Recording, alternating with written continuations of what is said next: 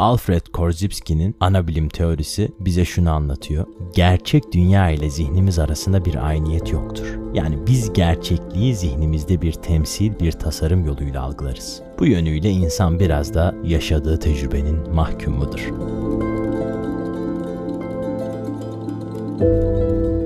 Merhabalar. Yoldaki fikirlere hoş geldiniz. Ben Ahmet Polat. Evet bu bölümde dil ve mantık çerçevesinde zihnimizdeki dilin algısını konuşacağız biraz. Bakalım zihnimizde dil meselesi nasıl algılanıyor? Biraz derinleştirelim bu meseleyi.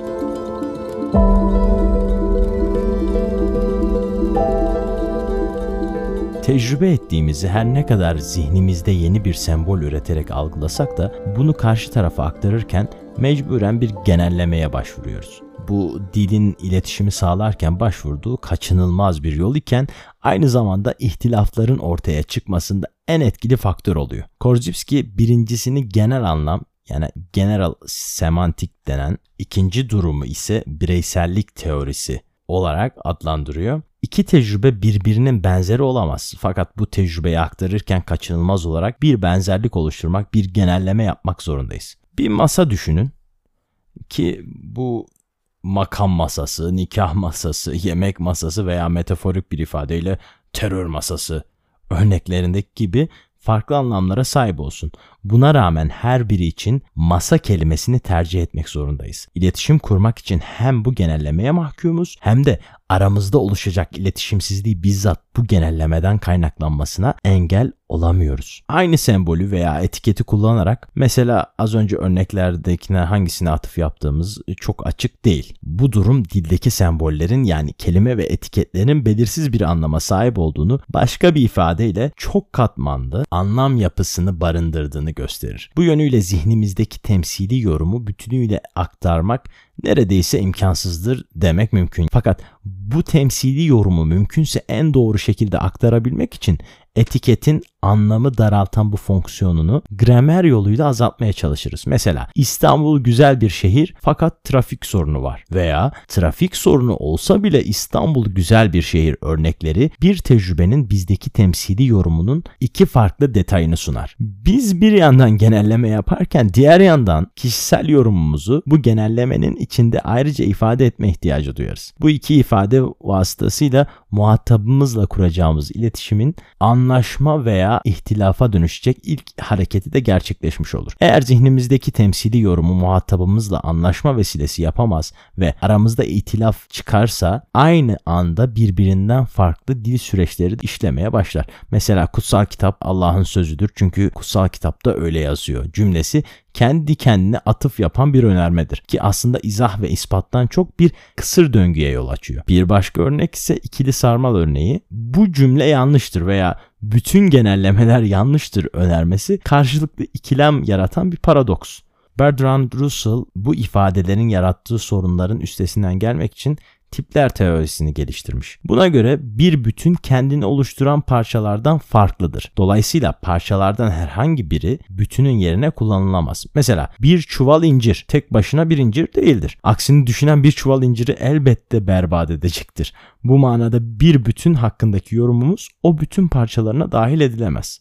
Mesela kutsal kitap Allah'ın sözüdür önermesi e, senin bir yorumunu buradaki manasıyla yani inancını ifade ettiği için bu önermeyi inancının diğer parçalarıyla izah edemezsin, etmemelisin.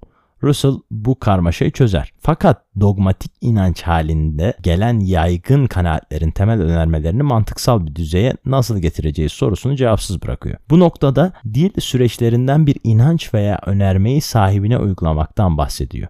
Mesela insanlara güvenilmez önermesi bu önermenin sahibini de bağlar. Ya da ilk taşı günahsız olanınız atsın cümlesi inanca dayalı bir değeri yine inanca uygulama mantığıdır.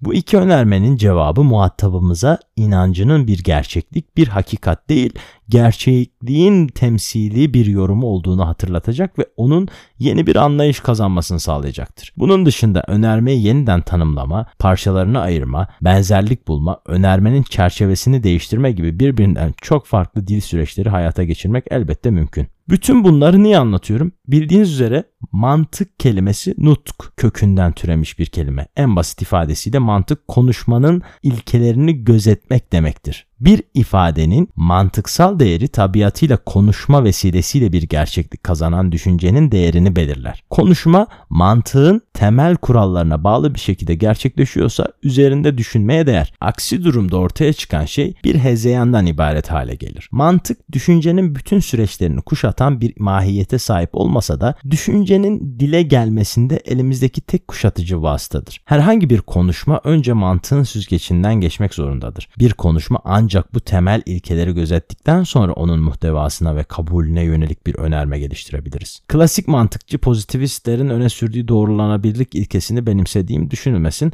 Aksine lisanın çok katmanlı yapısını ve anlamını bizzat zihinsel bir tasarım olması münasebetiyle gerçeklikle arasında kayda değer bir mesafe barındırdığını e, bilenlerdenim. Söylemek istediğim bir inancı önermeye ilintili olan konuşmanın yine o inancın değerleriyle sınandığında ne tür bir hezeyan barındırdığını fark edecek anlayışın ancak mantığın ilkeleriyle fark edilebileceği gerçeğidir. Bu gerçeği görmemek ya bilgi mahrumiyetinden yahut da bilgisine sahip olduğumuz şey üzerindeki muhakeme noksanlığından kaynaklanır. Bilgi eksikliği bir dereceye kadar telafi edilebilse de muhakeme noksanlığını nasıl gidereceğiz? İletişimin kurulmasını sağlayacak temel öncülerin hiçbir mantıki temeli yoksa üzerinde konuşacağımız bir temel de kalmamış demektir. Konuşmalarında mantığın temel ilkelerini ihmal eden kalabalık gruplar arasında ezoterik örgütlerin daha fazla olmasının tesadüf değil zaten bu yüzden. Ee, dini yahut din dışı olsun. Bu gizli yapılanmalar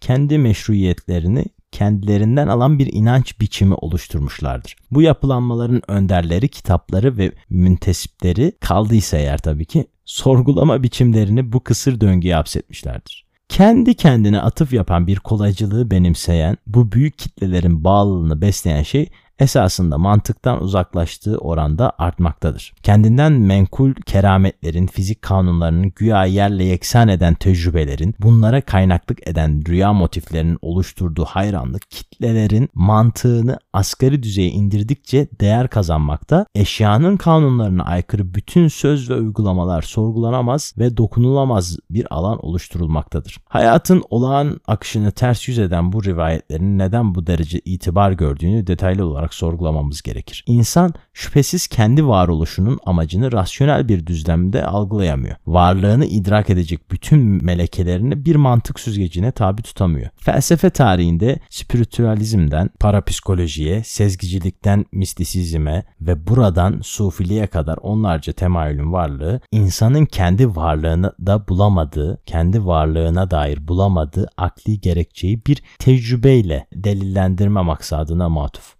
Yani bu yöne eğilmiştir insan bu yönde kendini bulmaya çabalıyor. Nitekim bütün bu temayüllerin hemen her biri metafiziği reddeden ve bilim anlayışını dar bir çerçeveye hapseden aydınlanma retoriğinden sonra bir disiplin haline gelmişti. İnsan aklı kendisini kuşatan bir bilinmezliğin mahkumudur. Yazık ki aklımızı aşan bu çaresizliğimizi akla ve mantığa aykırı bütün rivayetlerin ve tecrübelerin meşruiyet kaynağı yapıyoruz. Bir yandan bilimin dar kalıplarını parçalayıp metafiziği hak ettiği dereceye kavuşturmayı amaçlarken diğer yandan da her saçmayı metafiziğe mal ederek ona ne büyük haksızlık yapıyoruz. Hakikaten çok yazık ediyoruz. Biraz toparlamak isterim.